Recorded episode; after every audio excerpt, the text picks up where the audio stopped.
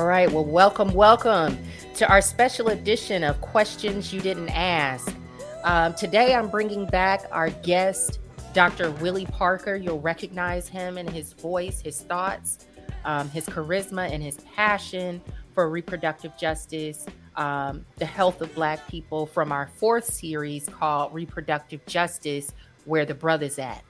Um, today, we'll be talking about the Roe v. Wade decision. And, you know, one of the things that's come to me is the land of the free and home of the brave, right? And how challenging that moniker is at a time like this. Um, before we dive in and open it up for Dr. Parker um, to share with us his thoughts and ideas and for us to exchange in conversation, I just want to share a couple of statistics. Um, one is from the Kaiser Family Foundation, um, and that is a breakdown of reported legal abortions by race of women who obtained abortion by the state of occurrence. So this one is basically just an overall, you know, how what is the percentage of women um, by race and ethnicity, right? And so in the United States, 33% of white women, 38% of black women, 21% Latino, and 7% other. Now we got to do something better about that other category, Kaiser Family Foundation, from a health equity perspective. Um, but that is what we have right now.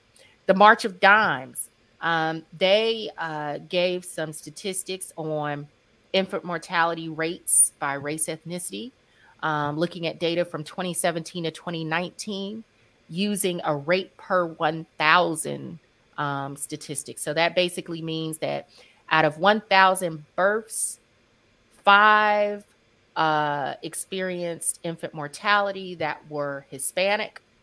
Out of thousand births, 4.6 experienced infant, mortality that were white. Out of thousand births, 10.8 experienced infant mortality that were black. American Indian, Alaska natives, 8.4 per 1,000 and Asian Pacific Islander 3.8 per 1,000. Um, when I look at the National Center for Health Statistics and they break down maternal maternal mortality rates, um, they also use uh, a similar uh, way to count. They say uh, that they're looking at deaths per 100,000 live births. So one of the things that I want you to understand is that a maternal death as defined by World Health Organization is the death of a woman while pregnant or within 42 days of termination of pregnancy, irrespective of the duration and the site of the pregnancy. So that could be ectopic, that could be in the womb, what have you, from any cause related to or aggravated grade aggravated by the pregnancy or its management, but not from accidental or incidental causes. So in 2020, 861 women were identified as having died of maternal causes in the United States, right? And the maturity, mater, maternal mortality rate for 2020 was 23.8 deaths per 100,000 live births, compared with a rate of 20.1 in 2019. So these are a lot of numbers. But I think the big picture here is that when we look at non Hispanic Black women, they were 2.9 times, almost three times um, more likely to um, experience maternal mortality than non Hispanic white women. Um, the other thing that I want to share is that, you know, we also on this podcast have been very intentional about our episodes. We think about, you know, what is health equity? Um, and what are the things that are not getting talked about, right? So the first one we were talking about um, how difficult it is for some people to get pregnant, right? So we were talking about infertility. Then we were talking about um, what happens when someone needs to give up their baby, right? So we talked about abortion or what happened, not abortion, adoption, and then we talked about what happens if the, if the child is taken away from them, so we talked about the foster care system. We talked about um, kinship care. So how our culture brings these children in and and and brings them up. Then we also talked about, you know, what is it like for parents who have a child that has a disability? What's it like for them to parent those children? And finally, we landed on this topic of reproductive justice, where the brother's at, because we recognize that when we when we are threatened, um, our reproductive justice is threatened, or reproductive rights are threatened. It tends to be women that are standing up to address this issue, but we know that it takes two to tango, right? You have to have a penis that delivers a sperm through a vagina into her womb to meet an egg to get fertilized in order for a, a person, a human, to develop inside of her womb. Now, once that happens, there's a whole lot that's going on outside of that womb and in that woman and between that those two people that dictate whether or not this baby is going to these people can take care of this baby, right? And whether or not they want to. So now we're in a space where initially we had a choice. And I shouldn't even say initially, just for the last 50 years, we had a choice as to what we were going to do if, if a woman found herself pregnant.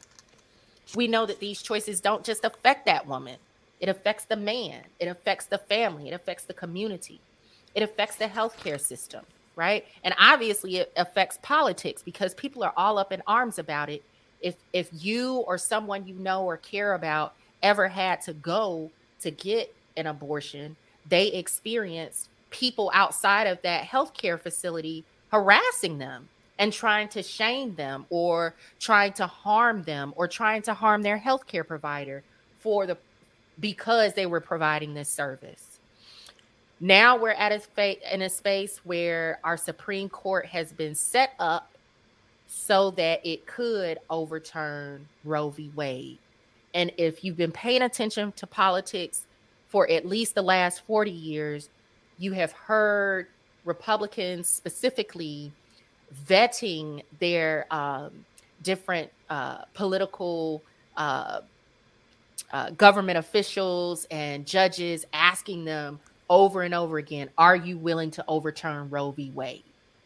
So with that, we know that it's been a long process. Um, so I'm gonna pause right there and open the floor a little bit more to uh, or open the floor all the way to Dr. Parker to give us some of his reflections and insights, at least initially, on this particular topic, considering that we live and have been raised in a country that is proud to call itself land of the free and home of the brave. Well, uh, Niasha, uh, thank you for inviting me back uh, and uh, have to have a chance to uh, put some context uh, as well as to talk about the, the, the, the, reality of what this has meant for women and pregnant people as of last Friday. As you noted, the Supreme Court reversed uh, the Roe, Roe, the the legal precedent of Roe versus Wade, which was the overarching federal power to prevent states from trampling the rights of American citizens or anybody in this country, uh, uh, their right to privacy, their right to to health, safety, and dignity. And while we don't, there's no constitutional right per se to privacy or to right to an abortion, the federal uh, law prevented states from uh, interfering with uh, a pregnant person or a woman's uh, ability to make that decision, at least in the first trimester.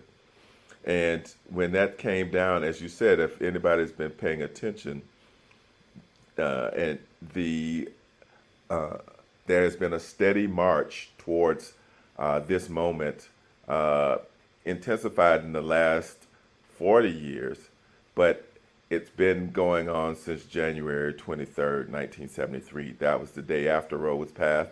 So, mm-hmm. all that's to say, abortion has never been uncontested in this country, sometimes more than others, but there's, it was a steady, uh, on message, uh, disciplined approach to getting to the court to the place where it, this could happen.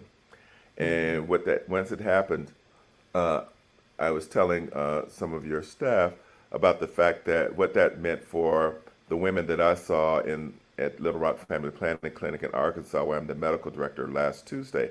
I counseled a young woman who's 20 years old, or at least who was 20 years, 20 weeks pregnant, excuse me, uh, mm. as of the time she saw me. Uh, well, let me back up. She was 19 weeks on the day that she saw me, eh, but she had to wait 72 hours because of the mm-hmm. Arkansas law.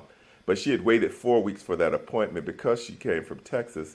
Uh, we had that much of a backlog, and so she probably tried to make her appointment at 15 weeks. Finally, got an appointment at 19 weeks in order to have her procedure at 20 weeks, and uh, on Friday the clinic closed. So that young woman mm. will be denied the care that she jumped through all of the hoops to get the five to six hour ride to Arkansas, the fees that she paid to have an ultrasound and to receive counseling and the blood work, uh, the travel back home only to be informed that she will now be able, not be able to have that care. Um, so this moment means that usually uh, we have to have evidence that there is a a positive benefit or a value or uh, to justify having a law or a policy. The safety of abortion uh, and what it means to the health of, of women and pregnant people is incontrovertible. It has a direct bearing on the numbers that you were citing.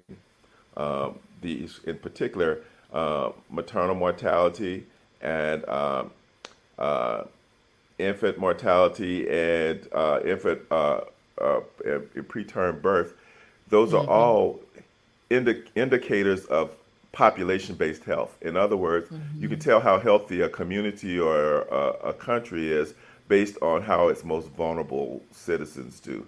And in mm-hmm. this case, it would be the newborn and women um, and pregnant people. And so, we, as you said, maternal mortality, which is the death of a woman in pregnancy, specifically because she was pregnant. So, in mm-hmm. other words, if someone gets hit by a car while they're pregnant, that's a pregnancy that's a pregnancy related death. But if she uh, uh, has a stroke because her blood pressure went up uh, mm-hmm. in pregnancy, that's a maternal mortality. So uh, the, the the the fact that women can only become maternal mortality statistics if they're pregnant means that when you force women to stay pregnant, you force them to take the risk of becoming a maternal mortality simply because you have decided that uh, the value of fetal life is more important than the woman carrying it. Uh, mm-hmm. And so it's a specific ideology uh, which is not rooted in anything related to uh, health, justice, dignity, or safety that holds sway in this moment because it was able to uh, take control of the political levers of power to bring about this reality that shapes the world in a certain way that people who are not vulnerable to the policies that they make have imperiled people who have no power to change those policies. Mm-hmm.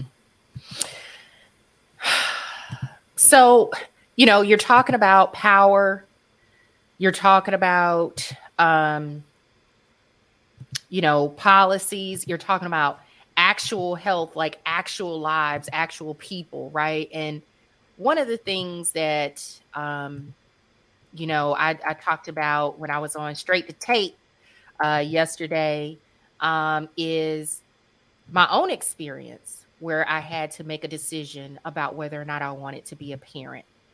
Um, and then another experience where um, the child that I wanted to have um, was not a healthy fetus.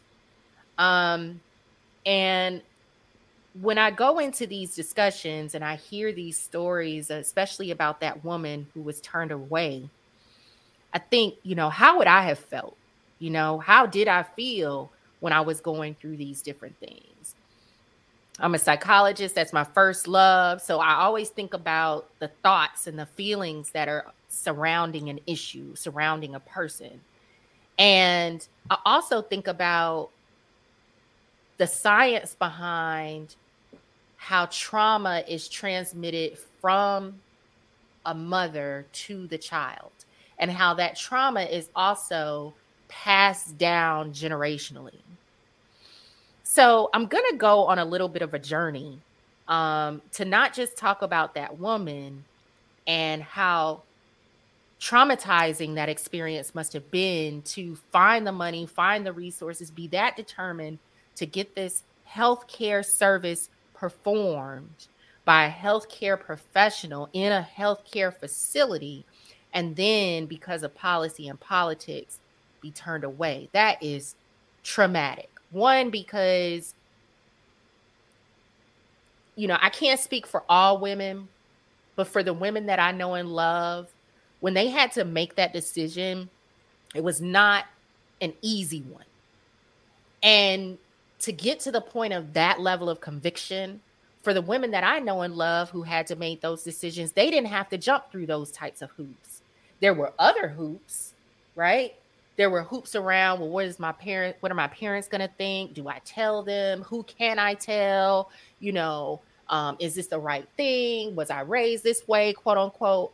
There's lots of other like social emotional um, you know, hoops, but not these physical hoops of actually having to travel, you know, this amount of money, these amount, this number of logistics. And then when I think about when I actually did have a child, you know, what that 20 week visit was like. And so to have to carry that child all the way up to 20 weeks, knowing that you're trying to get an abortion, that's a lot of stress to carry a baby that you know you don't want or you can't take care of or um, it's dangerous for you to carry or whatever.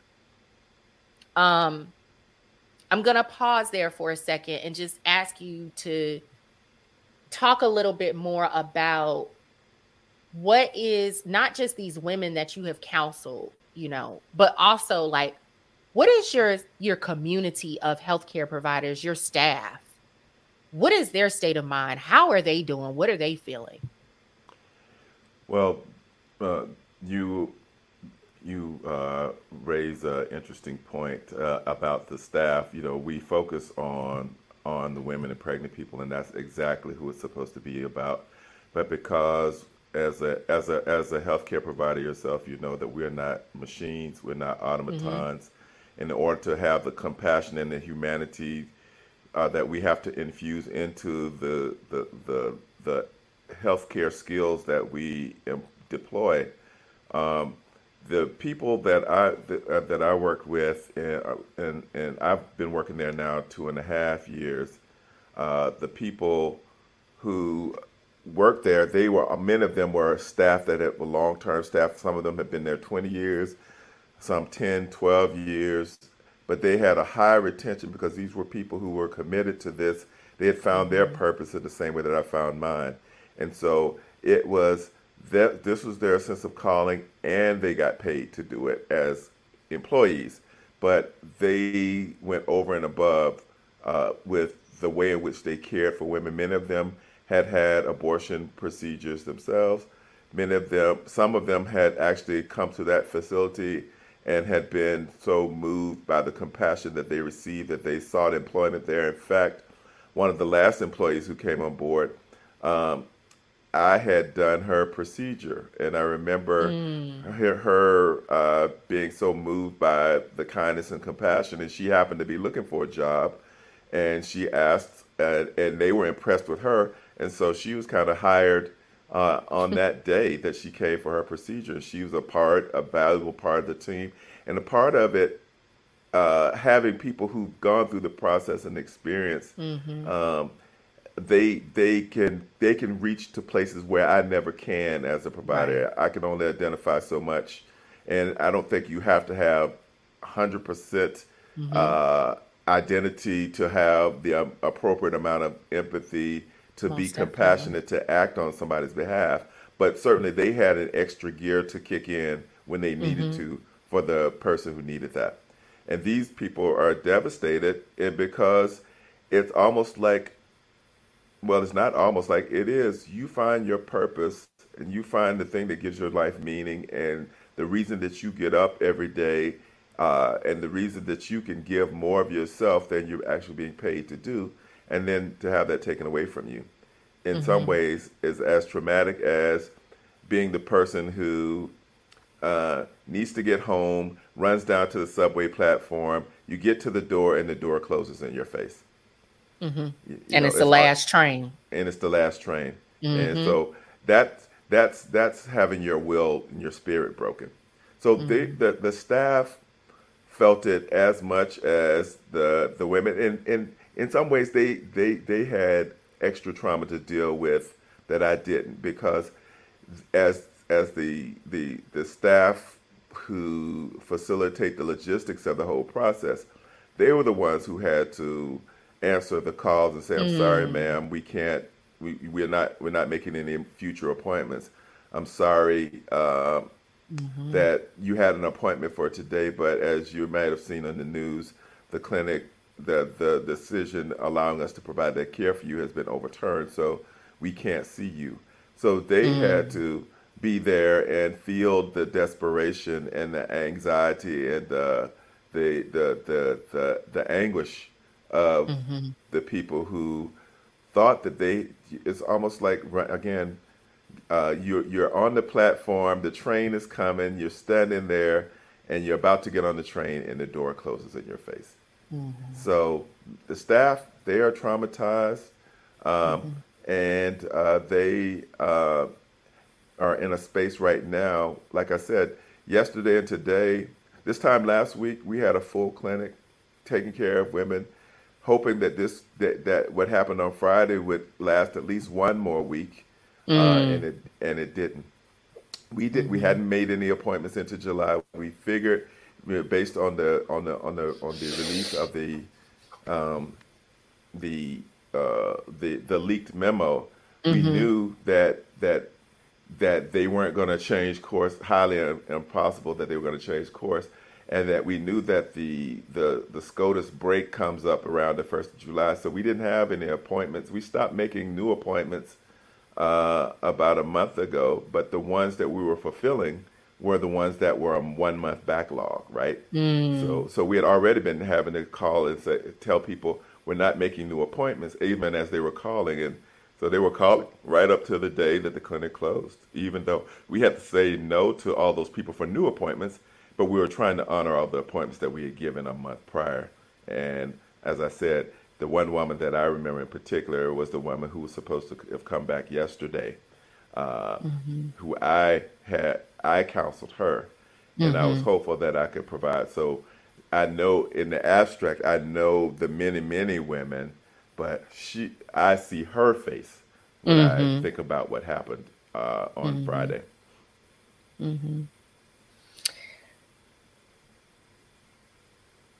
And I think it's important, you know, that we humanize people like you, um, people like your staff. Um, when we talk about these issues, we don't usually get that human perspective of these healthcare providers that are doing so much um, and having to deliver this news that are contrary to, like you said, their own motivation. Like it's almost like, how do you even fix your lips to say that when you know what's on the other line, right? That's that, mm-hmm. and it is traumatic. Mm-hmm. Um, I would like to talk a little more about that and and what do we do with that? What do we do as a community to help to heal that? Um, and also, you know, because I think we're all done with thoughts and prayers, right? I believe in prayer. I know the power of prayer, but I also know that faith without works is dead. Mm-hmm. So, as much as I love to pray and I need to pray, I know that I also have to move. I also have to act. Sure. And um, our listeners are used to us sharing organizations with them, um, uh, learning about uh, different conferences, um, and really, you know, having different opportunities for people to support folks that are in both the grassroots and the treetops, right? That are about advancing health equity, pursuing justice, and healing trauma. What are your thoughts on that as we move forward in this space? Well, I I think um, um, Dr. King says that we have to uh, have to be able to manage um, uh, definite disappointment and immediate disappointment, but we have to stay plugged into infinite hope. Mm-hmm. And uh, I, I, remember in a situ- situation where, you know, I take part of my resiliency in my in this moment, my uh, reckoning with what has happened. Uh, I place it in the context of how the civil rights movement and the the fight for racial justice uh, progressed and regressed. Uh, and I, I say that in past tense, mm. but I should say in the present tense, uh, progresses and regresses. Uh, and Dr. King had faced the task of how do you keep people hopeful in the in the, in the face of uh, immediate setbacks uh, that can cause despair. And he had to speak to civil rights workers in Georgia mm-hmm. in the face of a setback where Lester Maddox, who was the notorious governor of Georgia, had uh, politically created a setback to racial justice in, mm-hmm. in, in, in Georgia. And the the workers were exasperated and they said, you know, Dr. King, what we're just tired of this. You know, every time mm-hmm. we make two steps forward, we get pushed back four steps. Uh, and, and Lester Maddox just won't won't won't let us get ahead. Mm-hmm. And Dr. King looked at his staff and said to them, "You know, the last time I checked, God has not turned this world over to Lester Maddox." Mm. And it was to say that your trajectory, your hope, your resiliency, your efforts, your determination should not be rooted in the actions of people who uh, hold the sway for the moment. Mm-hmm. Uh, uh, uh, uh Dr. King said that the moral arc of the universe is long yes. and it bends towards justice. Mm-hmm. And so I kind of analogized and looked at and said, okay, if the arc bends that way, those of us who are standing at the base of the mm-hmm. arc when it's mm-hmm. leaning the wrong way need to lean on it and push harder mm-hmm. right? And so that means that we have to find activities and efforts to. One, I posted that you know, uh, the marches that happened, uh, which to me felt kind of frustrating. That mm. why are we marching when the Supreme Court has ruled? They're not mm-hmm. going to change their decision. But people were in the streets registering their dissent, and so that can be cathartic, right? Mm-hmm. So it, it seemed to me like everybody in the streets were launching a big f bomb to the Supreme Court and to the the the power, uh, mm-hmm. the the politic that brought us to this moment that was jubilant and exultant in the fact that what they've worked for for 40 years mm-hmm. has finally come to fruition, and what the reality is, it's what came to fruition was what many of us complacently said would never happen, mm. right? And, complacency. And our, mm-hmm. our politics were according. You know, we we we either failed to realize or lost sight of the fact that mm. that democracy is participatory. It's not a mm. spectator sport, and so uh, and, and, it's not cyclical. Uh, every presidential election, it's every school board election, it's mm-hmm. every uh, board of supervisor election, and so what we have to do is we have to realize that we're still in, the, in, in shy of of anarchy, which would legitimize the use of force and power to to decimate people who are actually raising their voice for their human rights that they're entitled to. Mm-hmm. We have to work within the system and work through the system, and more importantly, we have to change the system. Mm-hmm. We have to we have to realize that that the solutions part of the solution is political, right? Mm-hmm. So now we have to say, okay, for the people who like to sip on what they sip on or Mm-hmm. smoke what they smoke and do what they do to relax and calm themselves, they need to do that. And I hope they did that over the weekend. And I hope on Monday they said, tomorrow we Mm-hmm. fight. Tomorrow we we exert our will. We lean on the moral arc of the universe to bend it towards justice. You know, and and we progress does not roll in on the wheels of inevitability, as Dr. King would say. So, Mm-hmm. as you said, you got to make what happen. What needs to happen, you got to make it happen. And if Mm-hmm. we believe that this is a moral universe and that uh, God, uh, if that's your understanding of reality and how you quantify uncertainty, that if, if we believe that God is a just God or that the the moral arc of the universe is towards justice, then we have to conspire with the universe or God or however we understand reality to make it happen. Yes. So if we're caught in the middle of a lake right now and there's a storm, we have to pray to God, but we have to row to shore. Mm-hmm. Most definitely. I mean, I, I you know, I, I like to say, don't talk about it, be about it. You know, um, Right. you know, in this case, we are talking about it, but we are also calling people in. I also appreciate the fact that you know you're saying a part of dealing with this trauma and facing it is giving yourself a chance to, as you say, smoke what you smoke, drink what you drink, cry your cry, do your dance, lay out on the floor for about five minutes, Can we have seven? maybe seven. but the point is, is that you then got to get up, you know, Right. and and brush your teeth and wash your face, uh, get dressed in the morning, and put put your mind to it, right, and put your body to it. And uh, I definitely plan to do that. Um, I know one of the ch- uh, frustrating things is the how, right, the what. Um, and I Mhm. think that you hit the nail on the head in that we really have to uh, think outside of the box in terms of how our systems are constructed, how how our laws are written, um, how our courts are shaped, um, what's going on in our church, what's going on in our community. Are we talking about these things?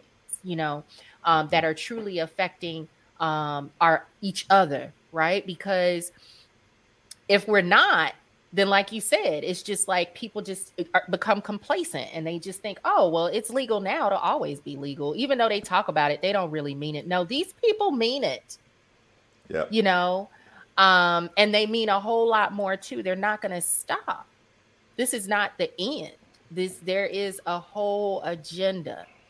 And one of the Uh, things that okay, go ahead, Dr. Oh, I was just going to say to your Mhm. point, I, you know, I had to say the amen to the fact that this, this, this, the, the, the, mo- the, the most serious thing, as egregious as the loss of reproductive control for pregnant people is, the precedent of, of, of overlooking precedent, which has been a Mm. mainstay at the at the highest court level. Uh, Ro, uh, abortion law in Roe v. Wade was the settled law of the land. It was the sentinel question uh, that was asked of all of these nominees to make sure that they weren't Mm-hmm. ideologues placed on the court to do just what they did, and they all lied through their teeth Mm-hmm. to say that they they honored precedent and that Roe was the settled law of the land, only to when they had enough of them to Mm-hmm. to engage in thug mentality in a group mm-hmm. to say, hey, we're we're we're running this block and we know what the precedent does, but we think it was decided wrong, and because we have the numbers and the ability and the position to do so, we're changing the game. We're changing the rules of the game. So mm-hmm. now that that press now this new precedent of overlooking precedent has been established, other things are vulnerable, like mm-hmm. the Brown v. Board decision. Uh, everything but Clarence Thomas's uh, obvious overlooking of the Loving decision, which would attack interracial marriage.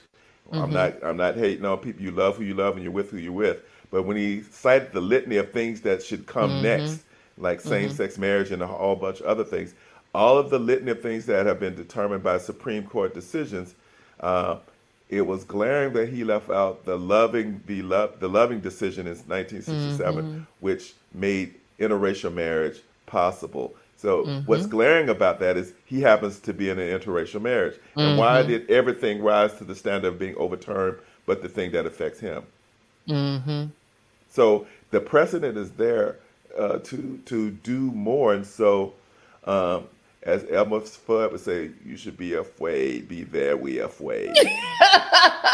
yes, yes. And I think the other thing about precedent, you know, if we want to look back even further, there and we we're not gonna look too far, but we're gonna look far enough, right? Because it's this is just a special episode. Y'all know me and Dr. Parker can talk and talk and talk. Sure. Um, but when you look back and think about how black and brown bodies have been subjected to um uh you know controlling their reproduction uh, since the moment that we, you know, set put a first toe on this continent, right? Um, from the shores of Africa um, to to being here in the United States as Black people, as African American people, this is not new. And when uh, 45, you know, sang out that rally cry, let's make Mer- America great again. Um, it brought back a lot of bad memories for most people who are willing to remember, right? Um, who are willing to remember our story and our experience and understanding that, you know, the whole point of Roe v. Wade was about allowing people to make a choice for themselves, right? Allowing them to be able to determine for themselves whether or not they were going to have a child, whether or not they were going to be a parent, whether or not um, they uh, they wanted to procreate, and and and and at what time. You know, there are plenty of people who said not right now, but later, right? Mm-hmm. mm-hmm. Um, and and and the fact that, as I mentioned um, before, that the technology and the know-how is here. This isn't like some rare disease where we don't have a cure. You know exactly what to do and you know how to do it safely. Mm-hmm. um, but you're saying we're going to take that choice away from you and dictate what you can and cannot do with your reproductive system. So when you think back on our history as african american people and you think about reproductive justice um, and this decision around roe v wade what what bubbles to your mind oh, I, you know, the the uh, since we we are both theists or at least deists or God God God believing people, right. uh, God God the you know divinity prompted you to ask me this question because people are loath or are very afraid. You know the horrific nature of of the transatlantic slave trade and American mm-hmm. slavery, unlike any other, the technology that existed at the time that allowed slavery to be the economic driver for the basis of this country that it became was unlike any other system of slavery. People talk about slavery was in the Bible, but it was not. Slaves in the Bible had rights. Um, but when we talk about what what is similar about this moment to uh, American slavery, in the same way that Jewish people won't let you draw any analogy or comparison to the Holocaust, there are those of us uh, who are, who want to make sure that nobody diminishes the horror of American slavery and what we've experienced as Black people by really checking you if you draw any analogy to slavery. Mm-hmm. But I think in this moment it's apropos, and I've taken the notion because I thought I think that if we look if we step back a little bit from the the specifics of slavery and the horror and the targeted horror that it visited on captured Africans, if you step back and look and see what was the moral infraction of slavery, it's the same moral infraction that makes this moment unjust and immoral. And that mm. is slave the, the captured Africans brought to this country made people a means and not an end. All people should be means, be ends, I'm sorry they are they uh, they are innately worthy. They are the, made in the image of God. They are they are subjects and not objects. And what slavery did was it made people who are subjects objects in terms of their labor was stolen, their bodies were stolen under the threat of death and under the threat of cruel punishment. And so when you take somebody's liberties to be self-determining, yeah. you make them a you, you reduce them to the status of a thing. Mm-hmm. And that's what Dr. King said the moral infraction of slavery was. And in that same regard, when you take control of somebody's reproductive capacity to have an interest in it beyond what their own interest is, mm-hmm. you've reduced them to the status of a thing. You've turned women and pregnant people into incubators. And when you mm. take somebody who should be a subject and should be an end and you make them a means and make them an object, it is the exact same moral infraction in this moment of taking reproductive control away from women and pregnant people that the people who brought our ancestors to this continent committed.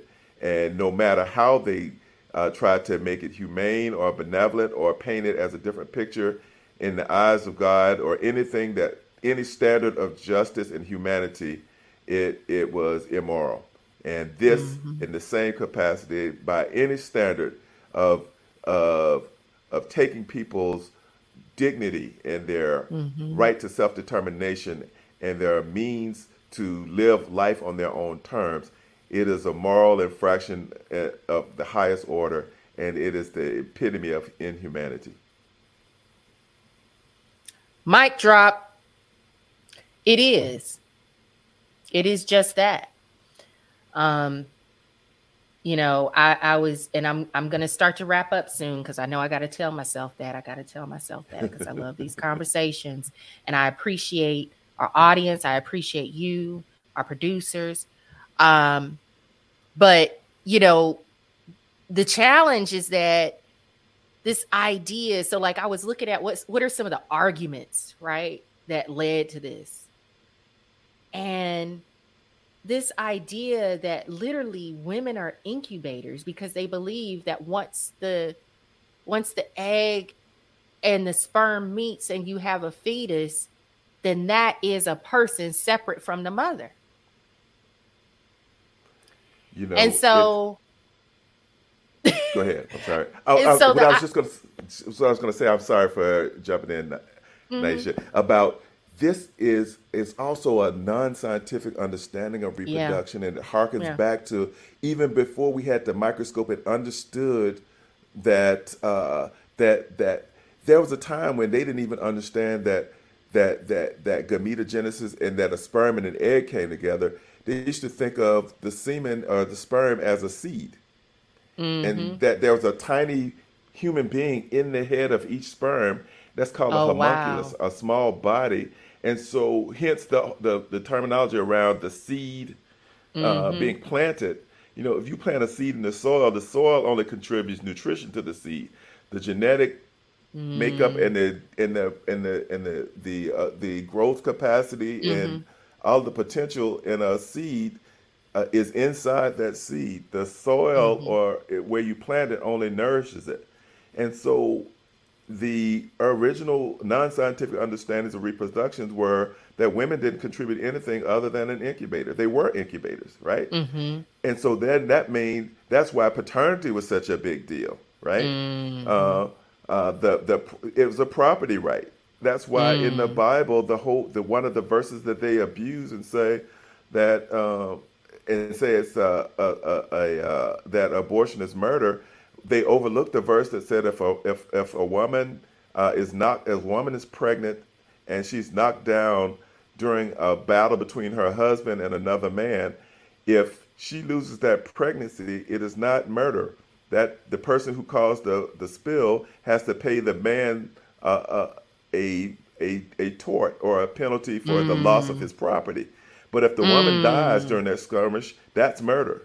So it is it is a non-scientific understanding that brings us to this moment, despite now all the scientific evidence that we have, that that it's a, all that to say that policy should be driven by data and evidence-based practice and not by anecdote or religious understanding.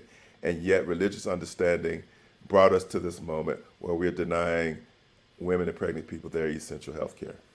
Isn't that interesting? I mean, because both of you. no, you're good. You're good. This is wonderful.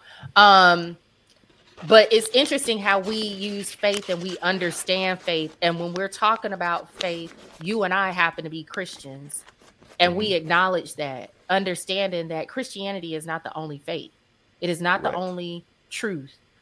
And I know that some of my Christian brothers and sisters may be upset with me, but that's not how I live my life. Um, I believe in the Bible as my truth, what guides me, right? Mm-hmm. But I don't impose that on anyone else. So that's the reason why I'm calling this special episode Land of the Free, Home of the Brave question mark. Okay? Because we are not allowing for people to be free. We are not allowing people to make the brave decisions that they need to make in order to be free. Right? We are imposing um, rules and laws and regulations and um, and and paternalism and and all that sexism and everything else racism oppression capitalism and imposing it on our people and saying that we're great for it. Um, the good news is is that what makes me still proud to be an american is that we also have a long history from the beginning starting with Native Americans, of resisting, um, mm-hmm. continuing with, you know, African Americans, of resisting, continuing with a number of other uh, people uh, that have come here and helped to build this country and had to deal with oppression and resisted in order to make our country better. So, um, before we close out, I'm going to give Dr. Parker the last word and uh, hand it over to him and sign out. Well, I want to thank you for inviting me back to the show. And uh, in this moment, part of what is my therapy, uh, uh Madam Psychologist, is having the opportunity to speak truth into the ether uh, mm-hmm. with the abiding faith uh, that that truth even pressed to earth as it is in this moment, Dr. King said, will rise again. And yes. the pendulum will swing the other way. We have to stay the course. Uh, if, that, if we want to swing the pendulum to swing uh, back towards uh, a, a level of decency and humanity in this country where we honor the dignity of all people, uh, mm-hmm. including people who can become pregnant, uh, we have to stay the course. Those of us uh, as the the old Negro spirituals used to say, well, or the civil rights song, "We who believe in freedom cannot rest," and yes. until we all are free, none of us are free. So we have to, as you said, we can we got to be about it, about it. We can't just talk about it. We got to do it. Be about it. Yes. Be about it. Democracy is a participant. It's not a spectator sport. No. So we, those who've been on the sidelines, have to get in the game. Mm-hmm. Most definitely. All right, now, well, you guys have heard it here. This is another special edition of Questions You Didn't Ask with Dr. Willie Parker and Niasha Fray. Thank you again for joining us, and we'll see you soon.